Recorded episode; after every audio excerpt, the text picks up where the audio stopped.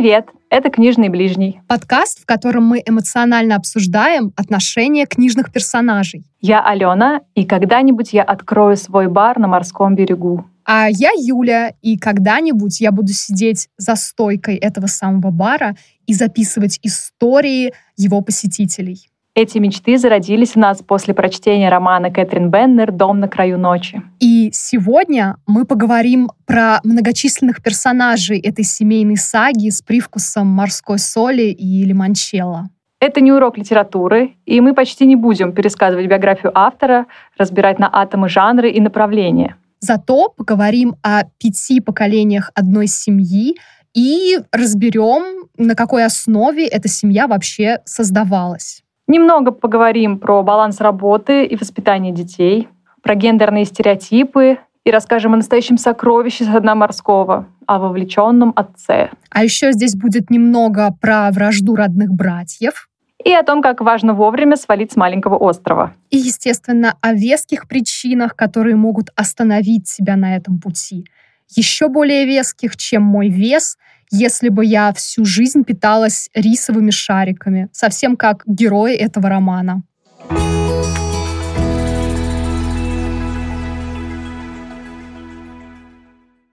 История начинается с доктора Амидео Эспозита, который на момент первой странички уже Эспозита, но вообще-то изначально он носил другую фамилию, которую ему придумал директор приюта, который его подкинули доктор Амедео, подкидыш, которого бросила мать в какой-то очень сложный год во Флоренции. Доктор Амедео был самым большим человеком на острове, о котором мы сегодня будем говорить, и был самым большим младенцем в приюте. И, наверное, вот эта его выдающесть на всю судьбу наложила некоторый отпечаток. Вообще история, о которой мы сегодня будем много говорить, это история любви, и в основном это история любви к острову, на котором живут все наши персонажи. Как доктор Амедео попал на Костоломары? Изначально он пробовал себя в самых разных профессиях. Но из-за того, что он был такой вот большой, великан, он э, не мог стать ни хорошим часовщиком, потому что ломал механизмы, ни хорошим булочником, потому что он мешался под ногами. В общем, никто не хотел его учить, но его давний доктор, который лечил всех приютских детей, однажды спросил Амедео, что же он любит больше всего, и тот ответил, что любит истории. А стать бы он хотел врачом, как этот доктор. А доктор носил фамилию Эспозита, что в переводе означает что-то такое вроде брошенный. Амедео захотел стать доктором, и благодаря хлопотам директора этого приюта и самого доктора Эспозита он выучился где-то там в университете и жил вместе с доктором Эспозита. Тот его приютил, потому что был одиноким, и лишняя комната в его доме имелась. А еще доктор Эспозита подарил Амедео книгу красной кожаной обложки, которую сначала написал утешительную историю, рассказанную, кажется, экономкой этого доктора, потому что Амедео любил истории. А потом и вовсе подарил, чтобы Амедео дальше вписывал какие-то свои истории. Эта «Красная книга» в некотором смысле тоже один из э, центральных персонажей «Дома на краю ночи». Она там и источником конфликта является, и главной реликвией семьи Эспозита, поэтому важная штука. Так вот, выучился Амедео на доктора и стал искать работу. Но это было непросто, и он очень долго занимался тем, что подменял тех докторов, которых не хватало, каких-то тех, кто заболел, тех, кто куда-то переехал, но постоянного места у него не было. Тем не менее, благодаря своей настойчивости и трудолюбию, э, доктор Амедео дождался своего звездного часа. Ему написали с острова Костоломары, о котором он никогда раньше вообще не слышал, не знал о его существовании. Но, наконец-то, мэр этого острова решил, что пора завести доктора и на их забытой Богом земле. И вот доктор Амедео приплывает преодолевая какие-то ужасные препятствия в виде бури, в виде поиска того вообще, кто согласится его вести, и ступает, делает главный шаг в своей жизни, ступает на землю Костоломары. Несмотря на то, что в инструкциях мэра было сказано, что его кто-то встретит, его никто не встречает, он попадает на безжизненный остров и сначала не понимает, что происходит, но затем оказывается на центральной площади города, где все-все-все люди собрались, потому что этот день — фестиваль Святой Агаты, главный праздник Костоломары, ежегодный фестиваль, на который собираются все и тратятся какие-то немыслимые усилия для того, чтобы этот праздник организовать. Кругом цветы, еда, музыка, все радуются, потому что Святая Агата — это главная святая этого острова. Все, что важное будет происходить в жизни всех жителей этого острова, в том числе доктора Амедео, оно связано либо самой Святой Агатой, либо с фестивалем Святой Агаты, либо с тем местом, где проходит фестиваль Святой Агаты, то есть центром, центральной площадью этого города.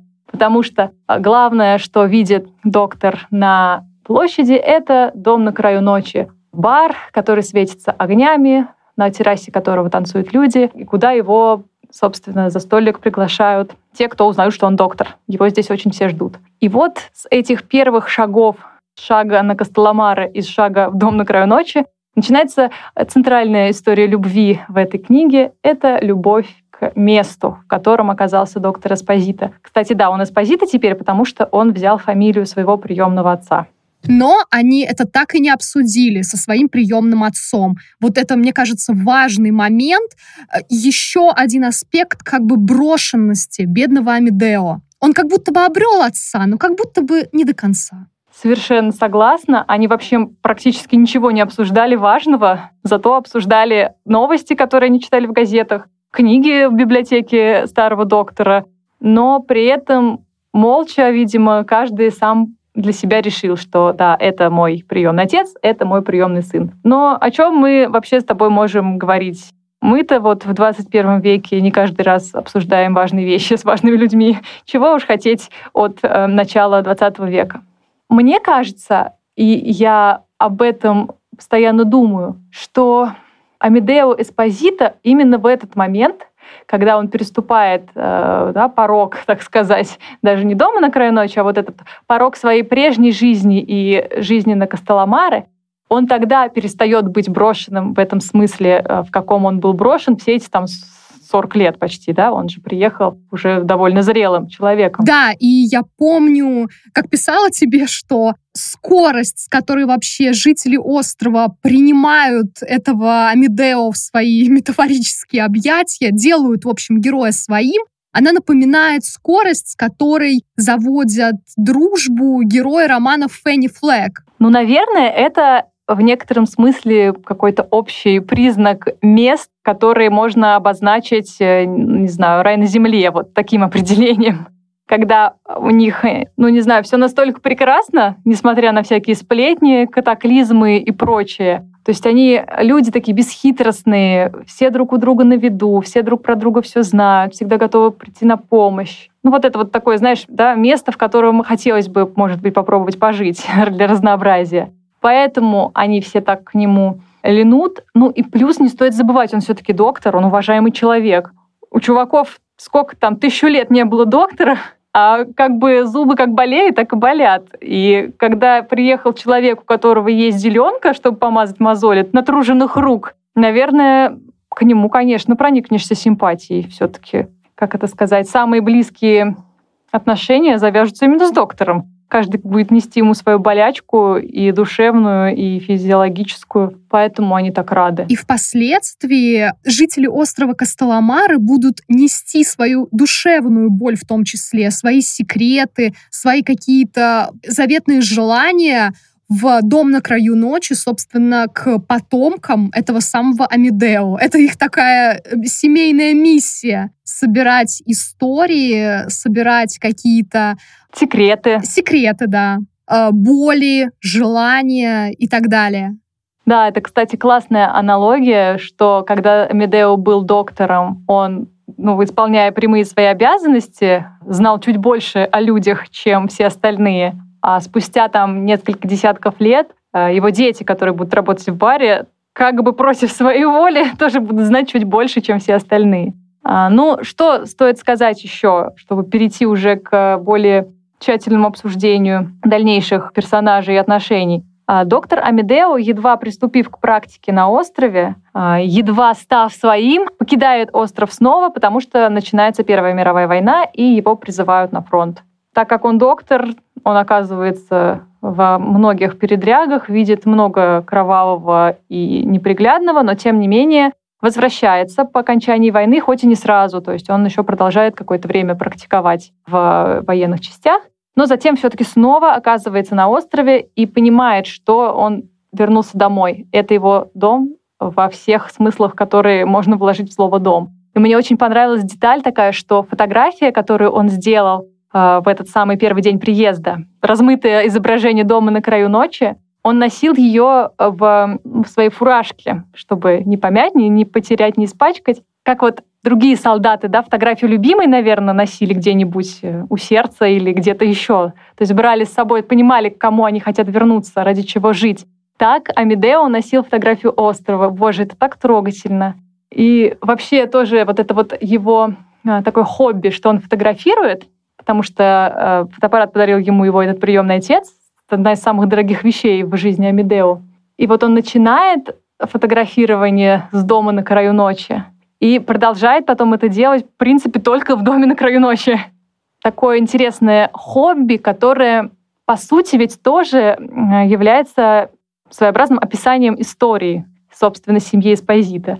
То есть не только словами можно описать, но и с помощью фотографий. В общем, главная любовь в жизни Амедео Эспозита, по моему мнению, это остров Костоломары, его каменистые побережья, его непогоды, суеверия, люди, которые сплетничают и просто не прекращая, даже ну, нож на сон только прерываясь. Тем не менее, все это помогло Амедеу практически в 40 лет перестать быть человеком без места, без занятия. Здесь он обрел и дом, и работу, и близких людей. А о близких людях давай начнешь говорить ты.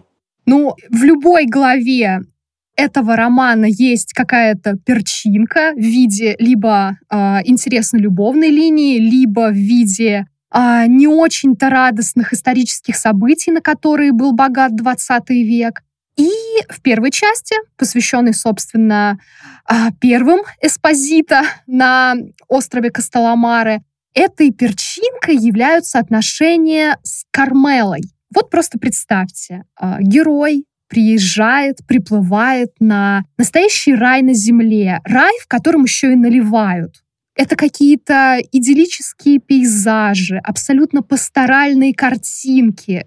Кругом святая простота, открытость, такие деревенские обычаи. И посреди всего этого он видит ее, вот эту ухоженную, скучающую, не такую, как все, прекраснейшую женщину. Роковую женщину. Роковую женщину, да.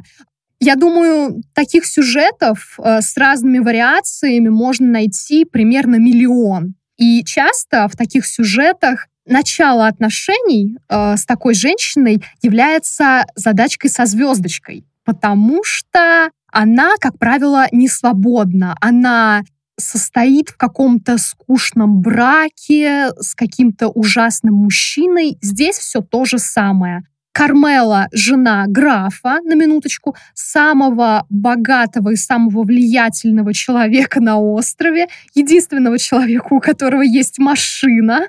И по законам этого сюжетного шаблона между Амедео и Кармелой вспыхивает страсть. Естественно, Амедео понимает, что это плохо, что она изменяет своему мужу. У нее этих душевных метаний, в свою очередь, не так много. Для нее это способ уязвить своего безразличного и жестокого э, графа.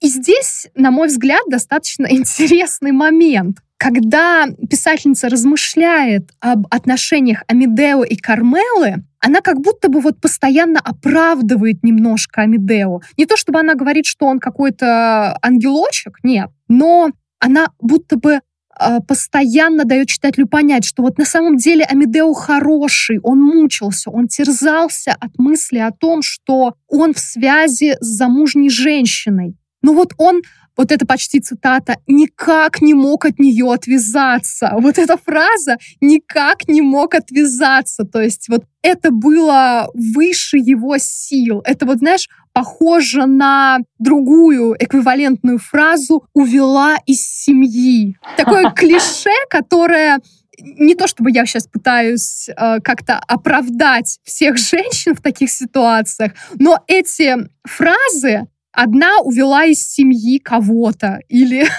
она к нему привязалась, и вот он не мог отвязаться, как в случае с нашим романом, да, как будто он был абсолютно безвольным таким существом, который, ну, без разницы, привязали, отвязали, ну, в принципе его устроит любой расклад. Вот тебе не показалось, что он в этой ситуации немного безвольный? Мне показалось. По-моему, там это чуть ли не прямым текстом сказано, да? Как только Амедео попал на остров и в доме на краю ночи увидел ее, между ними промелькнула искра, потому что он там как-то уязвил графа, и Кармеле это понравилось. И она подавала ему сигналы с самого начала. Но он такой был правильный на тот момент, и, значит, он не поддавался. И только после того, как он вернулся с войны, он уже такой, все, не могу, сил нет, не могу противостоять, и тогда он позволил себя охмурить. Это ведь, с одной стороны, показывает то, что Амедея такой безвольный, да, его повели, он пошел, как осел какой-то. Но мне еще нравится здесь то, что Кармела показана такой. А, она, во-первых, роковая женщина, конечно, и еще она очень властная. Она не ждет, когда на нее кто-то обратит внимание, она сама пользуется мужчинами, которыми она может пользоваться. Любовников там у нее было немало, как мы потом узнаем. То есть вот эта вот игра, которую она ведет со своим мужем, доставляет ей огромное удовольствие, и при этом она в ней всегда как будто бы ведет. Э, наверное, в этом и есть главная роль Амедео в этой истории, что он подсвечивает власть Кармелы. То есть она, знаешь, такая, ну уж не феминистка, конечно, но необычная женщина для вселенной э, такого островка в начале 20 века. То есть там все жены, которых по пять детей, которые без конца стирают, готовят баклажаны и ходят в поле э, собирать урожай, а она, помимо того, что может себе многое позволить по финансовому состоянию, еще и выбирает сама себе мужчин, сама их уводит в пещеры и делает там все, что хочет с ними, а потом делает вид, что ничего не было. Да, Амедео ведомый и как будто бы немного неприятный в этом плане, но зато Кармела какая красотка. Да. Не то, чтобы я ее тоже оправдываю, но здесь, наверное, потому что граф стрёмный герой, он просто вообще, он отвратительный, худший персонаж, наверное, во всей этой истории. И поэтому все, кто ему противостоят, волей-неволей ты им симпатизируешь. Мне тоже понравилось, что Кармела в этой истории ни в коем случае не жертва, а вот Амедео, конечно, в своей молодости совершил некоторое количество ошибок. Ну, я думаю, что эти времена можно отнести к э, эре его молодости, да? Ну да, он только жить начал в 40, да. поэтому все молодость. Это дает мне огромную надежду. И сразу вспоминается еще один момент, когда Амедео проявил себя как очень безвольный человек, который не может разобраться в своих чувствах. Это момент, когда уже встречаются, ну, вроде как две его любимые женщины, и Одна преграждает дорогу другой, ведет диалог, говорит, чтоб та вторая ушла, и все это без участия, собственно, виновника всего торжества. А, он просто наблюдает со стороны. Не то чтобы он не был свидетелем этого момента. Он не просто был свидетелем, и там подчеркивается в тексте, что он глаза отвел, он смотрел в сторону, он всю дорогу, как его жена общалась с его любовницей, смотрел в сторону, он не смотрел ни на одну из них. Это такой чудовищный момент. Просто мне было так стыдно за него. Это же называется испанский стыд, да? Когда кто-то творит дичь, а тебе стыдно. Да. И первая часть это такая, это фестиваль испанского стыда. Первая часть книги это о нем. Фестиваль Агаты, тире, фестиваль испанского стыда э, итальянского стыда. Ну и раз уж мы заговорили о второй любимой женщине доктора Амедео, давай к ней перейдем. Самое время. Да, с любовницей все понятно, а, но, тем не менее, доктор Амедео, уважаемый на острове человек. Не влиятельный, не богатый, как граф, но, тем не менее, уважаемый. Есть еще один уважаемый человек, и этот человек — женщина, Пина Велла, вдова директора школы местной, который погиб на фронте. И она очень умная, интересная собеседница, знает много историй о острове, о людях, обо всем на свете. С ней приятно поговорить. Она и хороша собой, и вообще-то еще даже молода, ей, по-моему, там около 30. В общем, всем она прекрасно становится после мужа директрисой этой школы. Вообще классно, да? Кто-то наследует дом, а кто-то рабочее место. Это, кстати, тоже да, такой интересный момент, что э, женщина не могла быть э, директором школы, и она вышла замуж за этого чувака, потому что ну, он имел соответствующее образование и стал директором школы после ее отца, хотя она бы, в принципе, справилась с самого начала. Но вот хотя бы так, хотя бы, как это, только через мой труп она стала директрисой. В общем, тоже уважаемая, интеллигентная, умная женщина. И Вроде как они там что-то переглядывались, вели беседы, он записывал рассказанные ей истории, свою красную книгу, но что-то никак не решался, значит, на какие-то другие шаги, да и когда ему он то на вызове, то в пещере с Кармелой.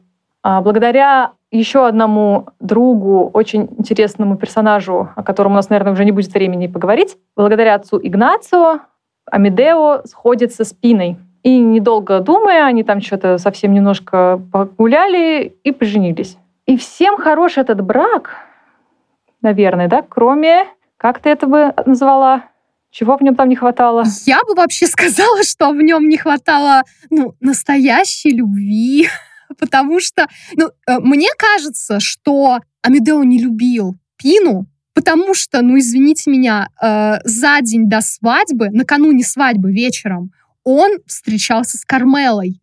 Он все еще не мог разобраться вот в этом вот клубке разных отношений. Он безмерно уважал Пину, любил ее как собеседника, как женщину, которая может рассказать миллиард историй, но как будто бы вот на данном этапе развития истории он все еще любит Кармелу и ничего с собой не может поделать. Согласна. И еще как будто бы, даже если с Кармелой у него там не любовь, но вот эта страсть или как там это еще, у меня к тебе влечение, безо всякого сомнения, как будто бы с Пиной они подходят друг другу, но об этом понимают все вокруг, кроме их двоих. Мне кажется, там даже в тексте кто-то из персонажей называл их друзьями, или это авторское было что-то. Ну, мол, собрались вот там три друга. Отец Игнацио, Пина Вэлла. Старые друзья. Да, старые друзья. Выход из френд-зоны а, посредством влияния местного священника произошел. И, в общем-то, наверное, это не, не худшая основа да, для вот тут согласна. союза в те времена, по крайней мере. То есть они однозначно подходят друг другу по там, интеллектуальному какому-то развитию, они подходят друг другу по статусу, то есть он местный доктор, она местная директриса школы. Они оба достаточно молоды, э, видны в плане там, не знаю, внешности, то есть он такой высокий богатырь, она тоже статная, с шикарной черной косой. В общем, они всем хороши, и у них полный матч, но об этом им почему-то говорят другие люди. Или, возможно, Пин этот что-то к нему чувствовала. Иначе почему она так быстро согласилась? Но, наверное, в этом отличие Пины от Кармеллы. Она понимала, что он ей нравится, но она не могла сделать первый шаг. Она не Кармела, которая такая пальцем поманила, пошли в пещеры. Нет, она ждала. Ну и дождалась. Да, наш ослик снова по указке другого человека пришел, но все-таки он пришел, и до него как будто бы это дошло, то есть его синило. Ой, а что это я раньше сам не догадался. В общем, если с Кармеллой у нас получается страсть, которая обречена изначально на какой-то драматичный финал, то с Пиной получается дружба, переросшая в любовь и крепкий брак, несмотря на то, что Амедео повел себя, ну, не очень хорошо, назовем это так. Я хотела еще добавить, что в случае с Кармелой отношения были безысходны еще и потому, что они не стремились э, сами что-то с этим сделать. То есть никто даже не думал о том, что Кармела разведется с графом, или они сбегут с острова, или сделают что-то еще. Они просто находились вот в этой точке неразвития. А вот брак с Пиной оказался очень даже перспективным. И автор как будто бы специально да, подводит нас к этой мысли, потому что об отношениях Кармела и Амедео мы знаем только то, что они ходили в пещеры, занимались там непотребствами, которые нам, слава богу, никто не описывал, и все. А про Пину нам изначально много что сказано, что она такая, там, занимается тем-то, такая-то способная, дочь того-то. Показано, как она реагирует там на какие-то фразы Амидео, как она себя повела, когда он пришел к ней просить ее руки. Она сама не плоская, в отличие от Кармелы, и отношения у них тоже не плоские. Мы видим, как они развиваются. Но некоторые последствия у этой, казалось бы, плоской и неперспективной истории были, потому что, э, и это уже со временем превратилось в легенду, в один прекрасный день на острове родились близнецы, рожденные разными матерями. И это уже будет следующее поколение семьи Эспозита, ну, частично семьи Эспозита, частично семьи графа. Родился первый сын Амедео и Пины. Его звали Тулио. И первый ребенок в семье графа, про которого раньше все думали, что э, он бесплоден, или нет, подожди, Кармела э, бесплодна, да, думали якобы. все, и граф ее в этом обвинял. А, но, тем не менее, через несколько месяцев после связи с Амидео Кармела родила ребенка, и речь об этих детях пойдет уже во второй части романа.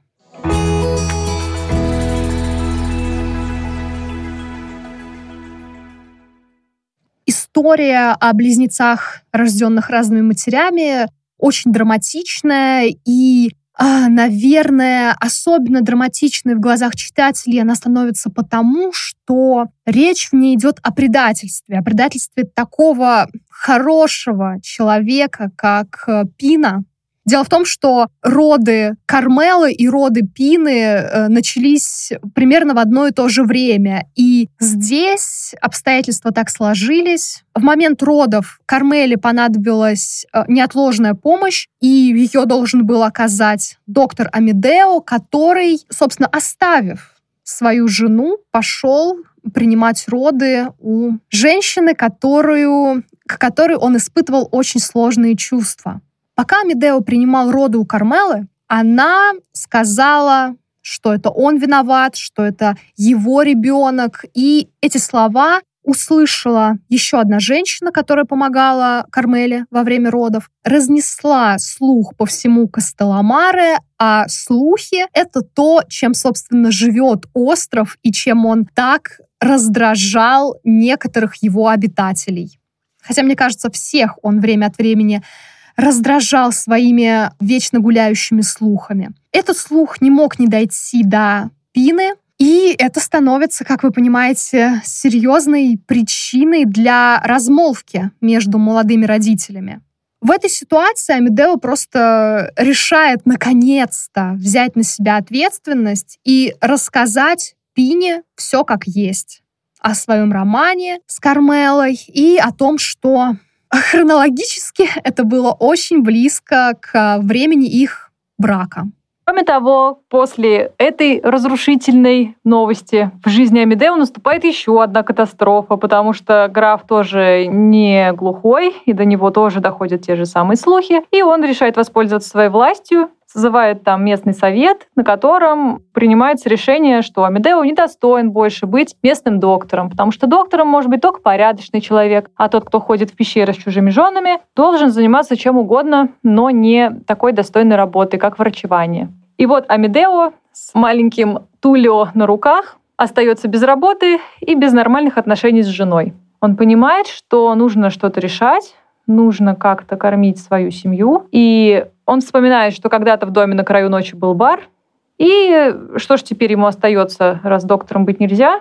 Попробую побыть бизнесменом. И Амедео пытается залатать дыры в стенах и крыше, закупает э, продукты, учится готовить рисовые шарики, варить кофе и печь печенье для того, чтобы начать новую главу в жизни своей семьи, в жизни дома на краю ночи, да и в жизни всего Костеломары. И что интересно, параллельно с реанимацией дома Амидео пытается э, реанимировать отношения с женой. И меня вот лично удивило то, как это оказалось, в общем-то, несложно. Потому что Пина не не развелась с ним, не предприняла попытку сбежать с острова. Она ведь так хотела попасть на материк, где куча университетов, где из крана течет горячая вода. Но тем не менее, она просто довольно-таки смиренно в один прекрасный день сказала ему, ну, я тебя прощаю, у нас же с тобой там еще будет несколько детей. Да, это забавно. Вообще доктор Амедео везучий человек. Ему и с островом повезло, он обрел здесь дом. И с женой невероятно повезло, которая сама как-то там в себе что-то все переварила, подумала и решила, ну ладно, прощу, что теперь. И она ему и помогает и с баром, и постепенно, значит, дает ему надежду, ну раз а, она заговорила о втором ребенке, значит, возможно, она пустит меня уже наконец-то с дивана в свою постель. И как-то там такая была деталь, да, что она его как-то погладила по шее, и он тогда понял, что ну все, значит, скоро все наладится. И да, все наладилось, они помирились, все прощены. В общем, в этой линии, скажем так, хэппи-энд наступил. Хотя слухи об этой истории, наверное, еще тысячу лет позволяли жителям Костоломары развлекаться на ночь глядя. Да, наверное, когда это с твоими родственниками через несколько поколений, ну, то есть не вот там твой дед, а прапрадед, наверное, это забавно. Вот. А когда это твой отец, то ты так себе эту историю воспринимаешь. Вот примерно э, в таком а, настроении и жила первые свои годы жизни Мария Грация. Мария Грация — это четвертый ребенок в семье Пины и Амидео. Вообще там сначала родилось трое крепких сыновей, Тулио, Флавио и Аурелио. И последний в результате долгих и тяжелых родов родилась Мария Грация, у которой еще и были проблемы с ногами. То есть это девочка с особенностями физического развития. И тут надо сказать, что Амидео проявил себя как очень решительный человек, как э, пытливый доктор-исследователь. Он пытался собраться с силами, собраться с мыслями э, и как-то решить эту проблему в жизни своего ребенка. Девочка должна была, согласно плану лечения, носить специальные металлические штуки на ногах. И, конечно же, это ее особенность, это вещь, которая делала ее не такой, как все, очень сильно отделяла ее от остальных детей. Летом дети могли купаться, а Мария Грация могла лишь сидеть на берегу и читать книжки, например, о звездах. И, конечно, Мария Грация с этой своей внимательностью, с этой немножко замкнутостью, уединенностью, она ну просто не могла не вырасти любительницей историй. Она становится центральной фигурой во второй части. Мне вообще показалось, что эта история о них двоих к доктору, который давным-давно уже не доктор, все равно шли со своими болячками, к Марии Грации, которая перестала уже быть девчонкой с э, ортезами на ногах, которая стала, ну, вообще-то, одной из самых успешных бизнесменов в семье Амидео, тоже шли рассказывать какие-то болезненные, какие-то постыдные вещи, она знала, у кого нет денег, знала, кто кому чего должен, у кого какие на кого виды. То есть э, это, наверное, тоже такая особенность человека за барной стойкой, и это объединяет его с э, профессией врача. Да? Один лечит тело, бармен лечит душу стаканчиком лимончелло. Заметь, что здесь равноправие, потому что Амедео — мужчина, его дочь Мария Грация, как мы понимаем, женщина, и они оба вполне себе органично смотрятся в роли хранителей Костоломары, в роли хранителей этого семейного дела и в роли таких центральных фигур на острове. Хотя в начале, в молодости Марии Грации, было огромное количество предрассудков и предпосылок к тому, чтобы Мария такой, такой успешной не стала. Там же куча гендерных стереотипов просто. Гендерные стереотипы так и остались. Ведь Мария Грация управляет баром, ну, только потому, что все ее братья ушли на войну. И она как бы им управляет для того, чтобы сохранить его, для того, чтобы передать тем братьям, которые вернутся, вот в, в хорошем состоянии. И так, по сути, и происходит, когда возвращается с войны Флавио,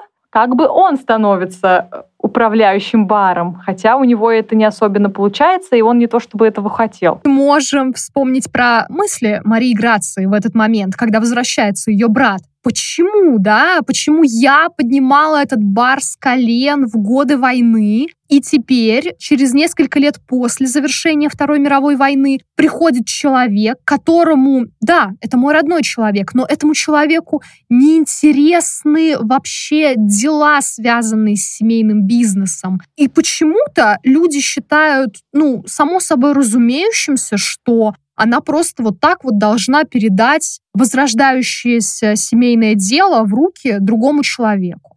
Ну почему? Потому что так было принято тогда. Ну да ладно, Мария Грация все равно проведет за стойкой дома на краю ночи, наверное, всю свою жизнь, потому что ей, опять же, может быть, повезло, но может быть, просто такова судьба, что Флавио в итоге все равно уезжает, потому что ему нет места на острове, и понимал он это еще с детства благодаря тому, что Господь послал ей, Марии Грации в смысле, идеального мужа, она понимает, что может продолжать делать свое любимое дело, при этом не тратя так много времени на материнство, которое с ней тоже случилось. А, скажи, пришло время поговорить о муже Марии Грации? Ну, конечно, об этом человеке я бы только и разговаривала все наше вот отведенное время на подкаст, потому что, ну, просто просто бриллиант, просто мечта, а не муж. Божечки. Ну, только, наверное, мне вот, может быть, так повезло.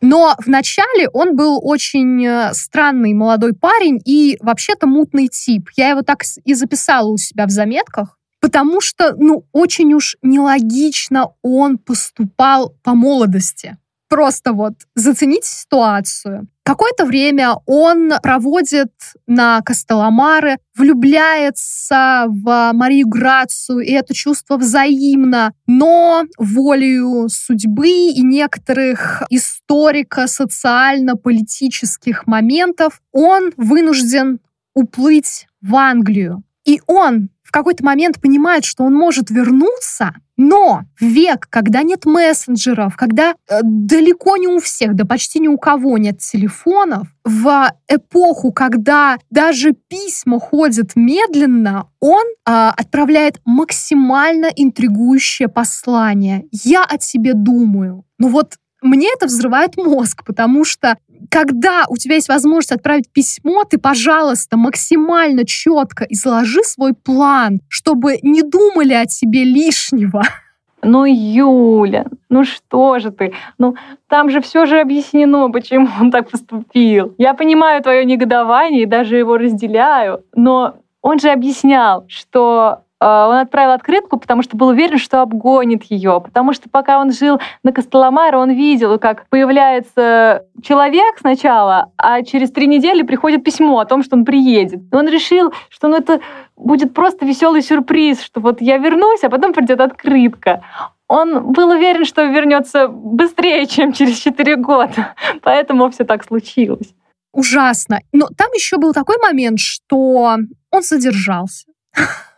Он должен был предстать перед судом, и у него был адвокат. И я думала, ну вот через этого адвоката он же мог передать какую-то весточку, какую-то информацию Марии Грации, мол, я задержусь, и, возможно, года на четыре. Но он этого не сделал. Но Юля, Адвокат же появился у него за два часа до заседания суда, а после этого сразу пошел к другому осужденному. Не было у него возможности ничего с этим адвокатом передать. Ну, я просто буду сама адвокатом Роберта, потому что он очаровашка. Он все объяснял, он очень хотел вернуться. Ну вот, ну так вот сложились обстоятельства. Ну что же, ну ладно, ну 4 года, господи, да на Костоломары люди по 40 лет ждут. Вон Амедео в 40 лет только жить начал. Ну 4 года, подумаешь. Все нормально. Но Мария Грация не то чтобы толпа женихов была, она подождала. Ну, попереживала чуть-чуть.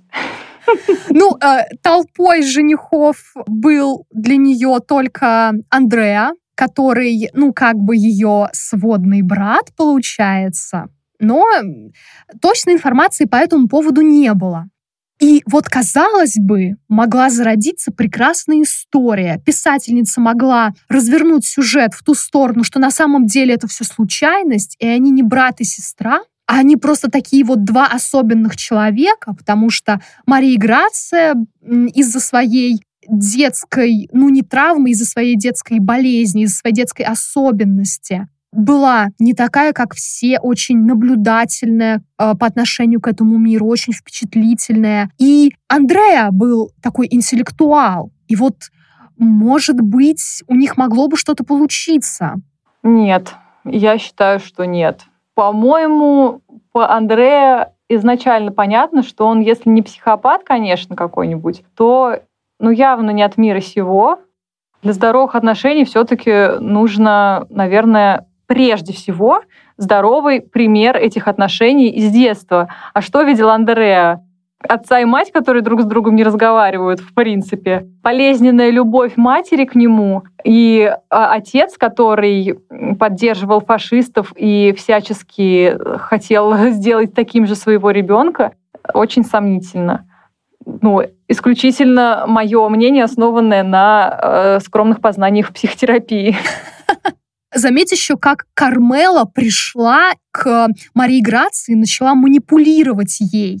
Говорит, что мой мальчик уедет с этого острова, и я останусь одна. А, если ты не дашь ему хотя бы надежду, вот просто, да, чужая женщина угу. приходит и говорит, ну, ты пообещай что-нибудь моему сыну, желательно любовь всей жизни, чтобы он от меня не уехал. Великолепно. Да, и так и хотелось сказать ей просто, типа, это мои проблемы вообще. Женщина, разберитесь сами.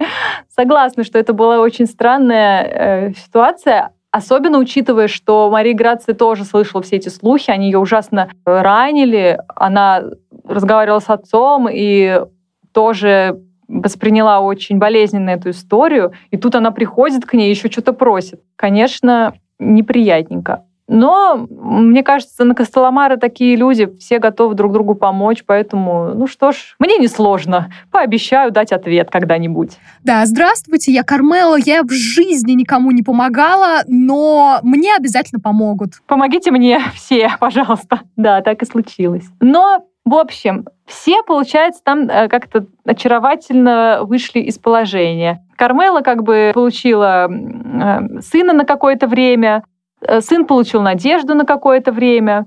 В итоге все хорошо складывается, потому что Роберт возвращается, они там тоже долго разговаривают, э, не верят друг другу, потом верят, мирятся.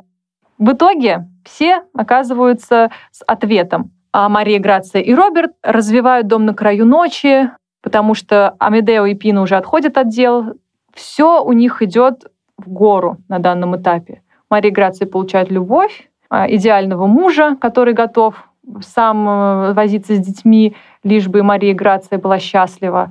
А Мария Грация счастлива когда? Когда она за стойкой бара дома на краю ночи. Ну и тут, наверное, стоит перейти к новой части, к новому этапу а, в жизни бара, Костоломары и семьи Эспозита.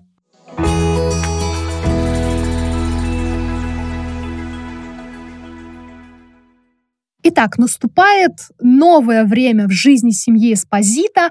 Потихоньку растут и взрослеют дети Марии Грации и Роберта.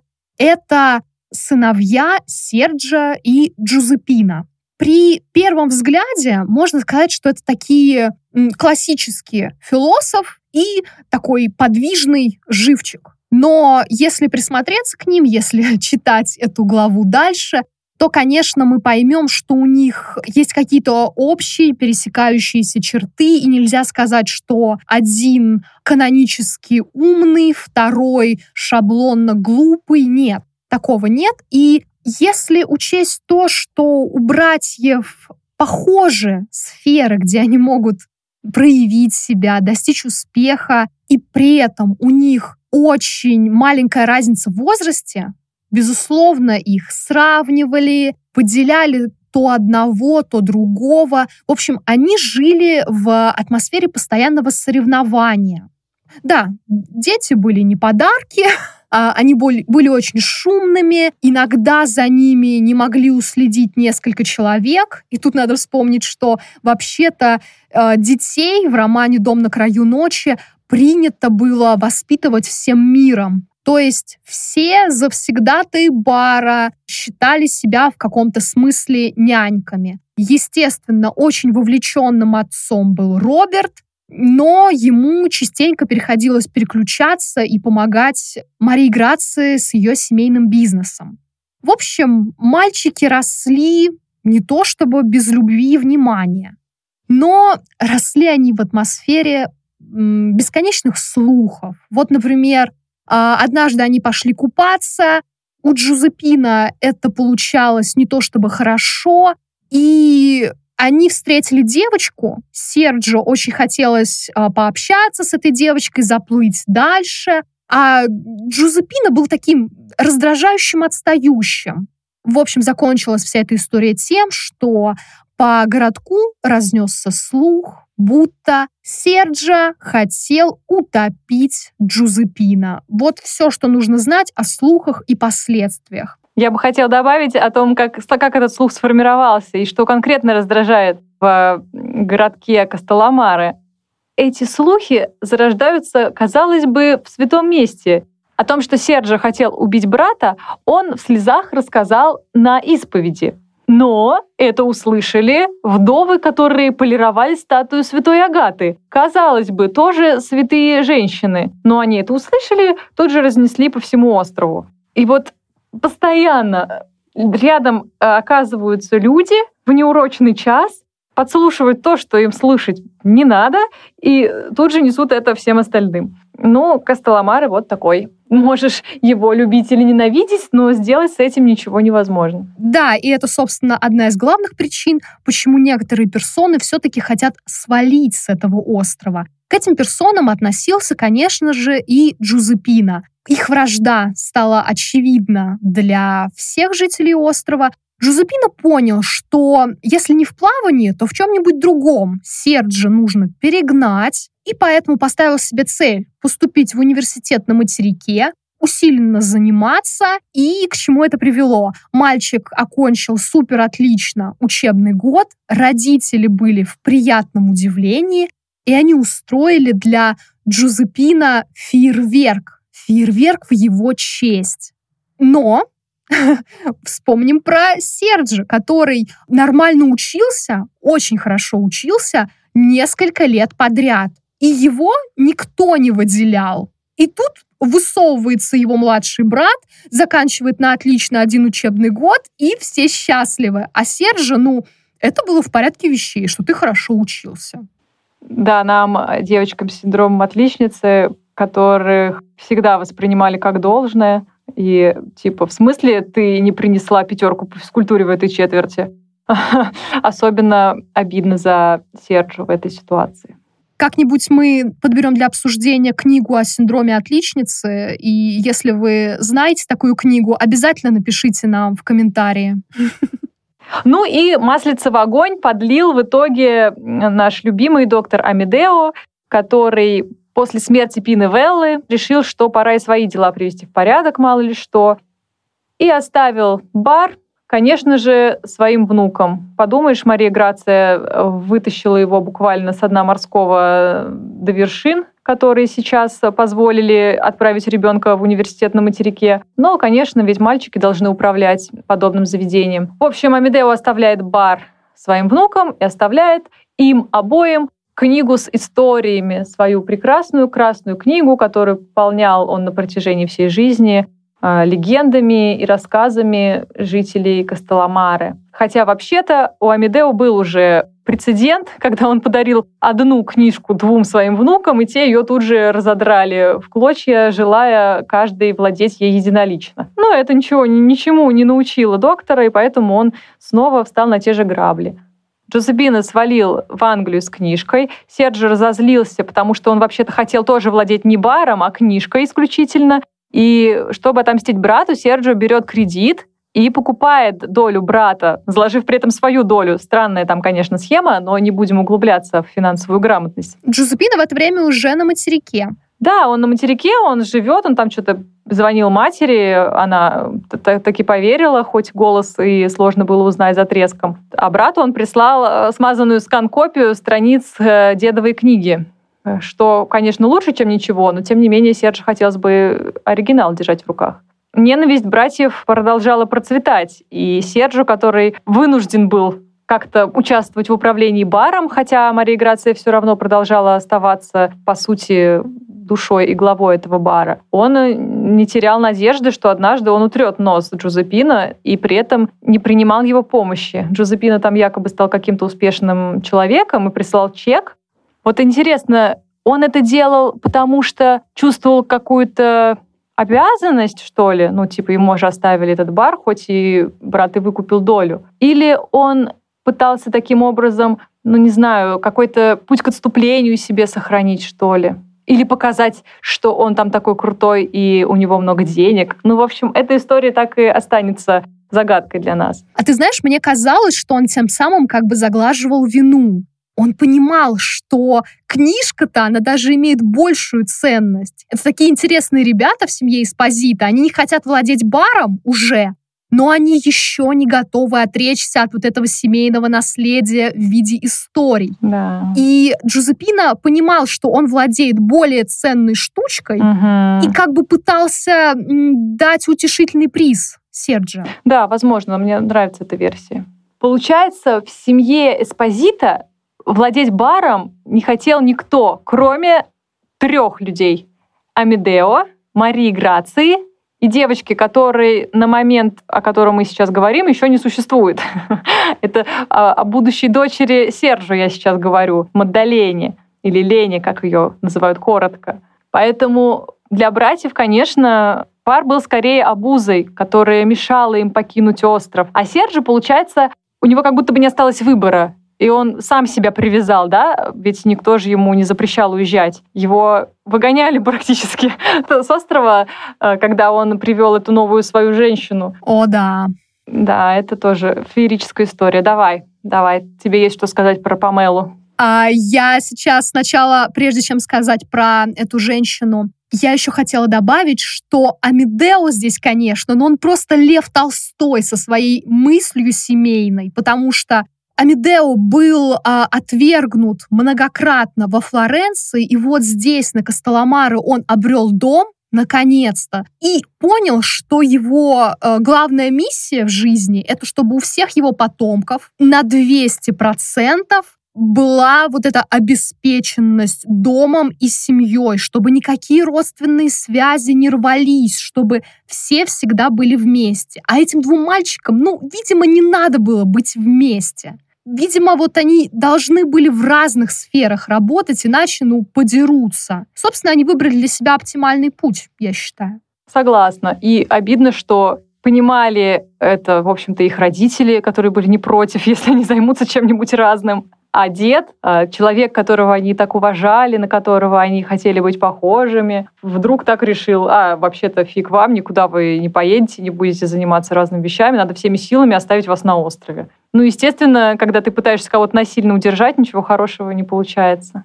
Итак, Седжа остался на острове, он управляет баром, и тут в его жизни просто как принц из пены морской, только наоборот, принцесса, появляется Памела. Он считает, что это та самая девочка, которую он встретил, когда его брат чуть не утонул. Естественно, мозг Серджа, который привык э, к чарующим историям, ну, он просто не мог иначе. Он подогнал все детали, и вроде бы как Памела не мешала эти детали немножечко видоизменять, чтобы в итоге получилась такая красивая история. Итак, Памела, та самая девочка из детства, Казалось бы, это новая а, гармоничная история о том, как семейная пара а, живет на Костоломаре, растит детей, да, управляет баром. Но этого не произошло, потому что Памела другая по своему складу. Ей этот остров и эти истории не нужны. И она об этом, видимо, недостаточно хорошо намекала в начале, но зато очень недвусмысленно сообщала после.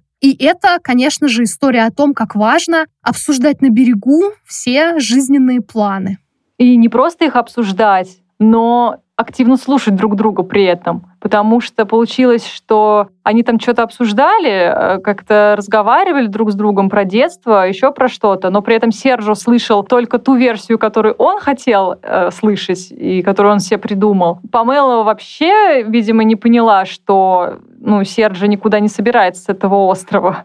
В итоге у них ребенок родится через несколько месяцев, а они такие вообще-то хотят в разные стороны двигаться в этой жизни. И это чудовищно, но при этом это очень поучительно.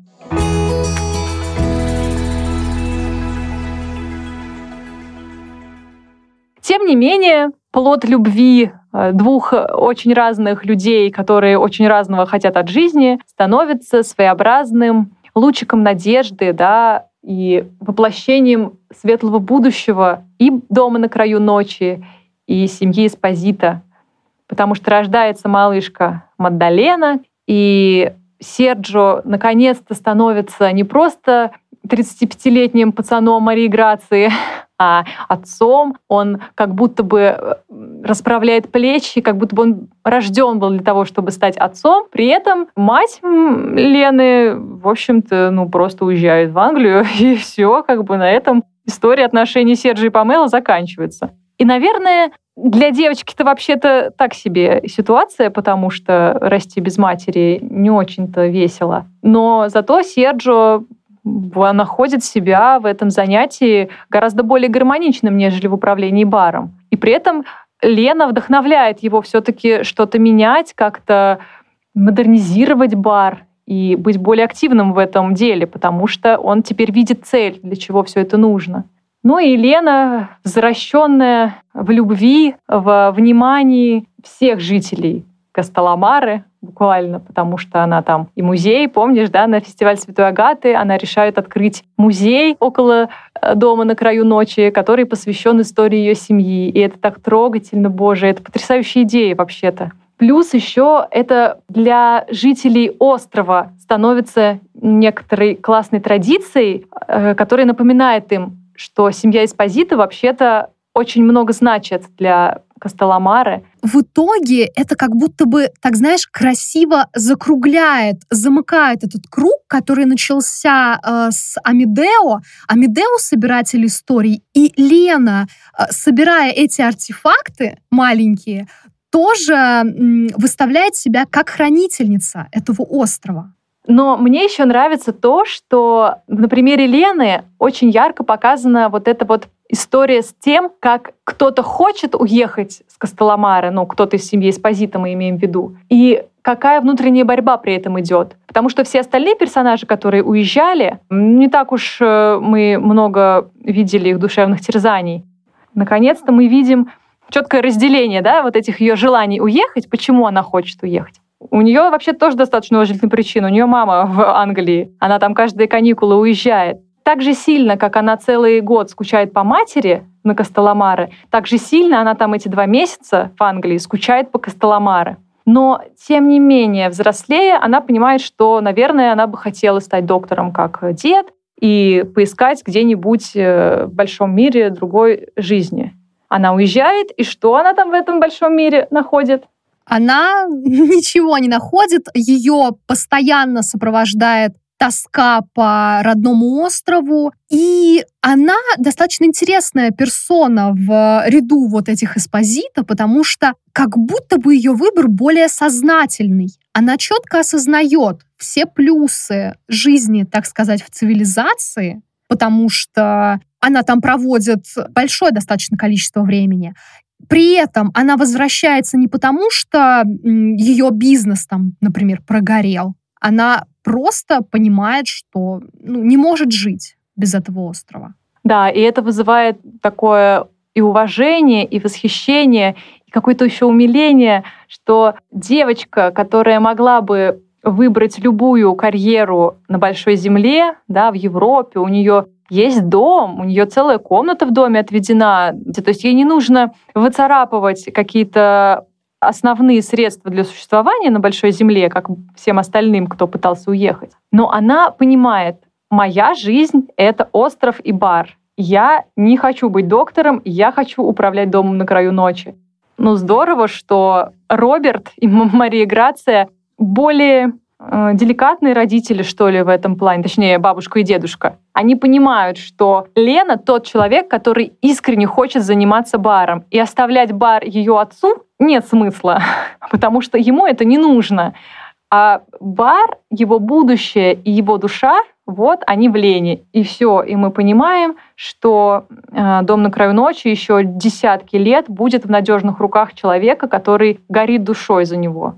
Абсолютно точно. Атмосфера, которую создал там Амедео, она через Марию Грацию и Лену да, продолжает течь как будто бы. В общем, «Дом на краю ночи» как начинается с прекрасного праздника, объединяющего людей, так и заканчивается прекрасным праздником, объединяющий семьи всех жителей острова. И начинается он, можно сказать, с чуда, когда Медео обретает свой дом, и заканчивается чудом, когда семья Эспозита воссоединяется. То есть все, кто не умер к этому моменту из Эспозита, они все здесь. Ну, это, конечно, идиллия сплошная, и любо-дорого посмотреть. Да, вообще, во время чтения этой книги мы наблюдаем бесконечный праздник объединения людей. Даже если это очень суровые времена, так или иначе, чудеса человеческой сплоченности проявляются то тут, то там. Все эти человеческие связи постоянно спасают ситуацию. И вот для меня книга именно об этом, о всесильных человеческих связях это невероятная история, которая тебе тоже дает это ощущение. Ты читаешь, и ты понимаешь, ты не один, ты вот тоже там же сидишь где-то в уголке этого бара и наблюдаешь за всем, что происходит. И я хотела тоже ответить на незаданный вопрос, о чем я прочитала эту книжку. Несмотря на то, что мы читаем с тобой эту книгу уже второй раз, первый раз мы ее читали год назад, и новые слои вскрылись для меня при этом прочтении. Я прочитала ее все о том же. Я тут перечитывала свои заметки прошлогодние. И я точно так же прочитала эту историю об обретении дома и самого себя, да, своего места.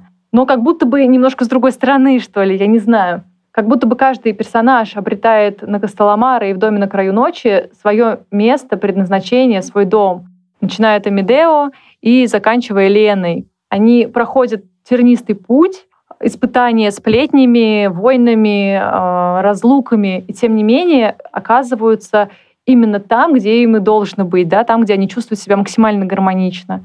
Очень хочется тоже найти такое место, где ты чувствуешь себя нужным, важным, полезным другим людям, и при этом чувствуешь себя как дома. А у них буквально, да, их работа — это дом. Мне кажется, я заведу себе традицию перечитывать «Дом на краю ночи» в начале каждого лета, потому что это очень летняя книга, и очень хочется попробовать лимончелло когда-нибудь где-нибудь в Италии на острове. Ну или в нашем с тобой баре, который мы откроем по мотивам этой, этой книги, этого подкаста и наших долгих разговоров о персонажах Кэтрин Беннер. Спасибо ей, конечно, за эту историю. Да, теперь, когда мы раскрыли все карты по поводу книги и по поводу наших жизненных планов, я думаю, пора завершать.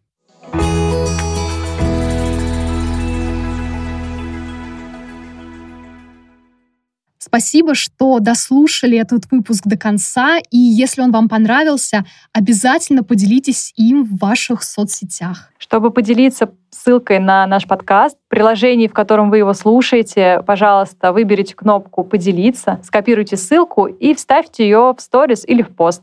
Это поможет другим людям найти наш подкаст. И подписывайтесь на наши соцсети, чтобы не пропустить новые выпуски. Также в наших соцсетях вы можете рассказать похожую историю из жизни. Или порекомендовать книги, которые по атмосфере или сюжету похожи на «Дом на краю ночи».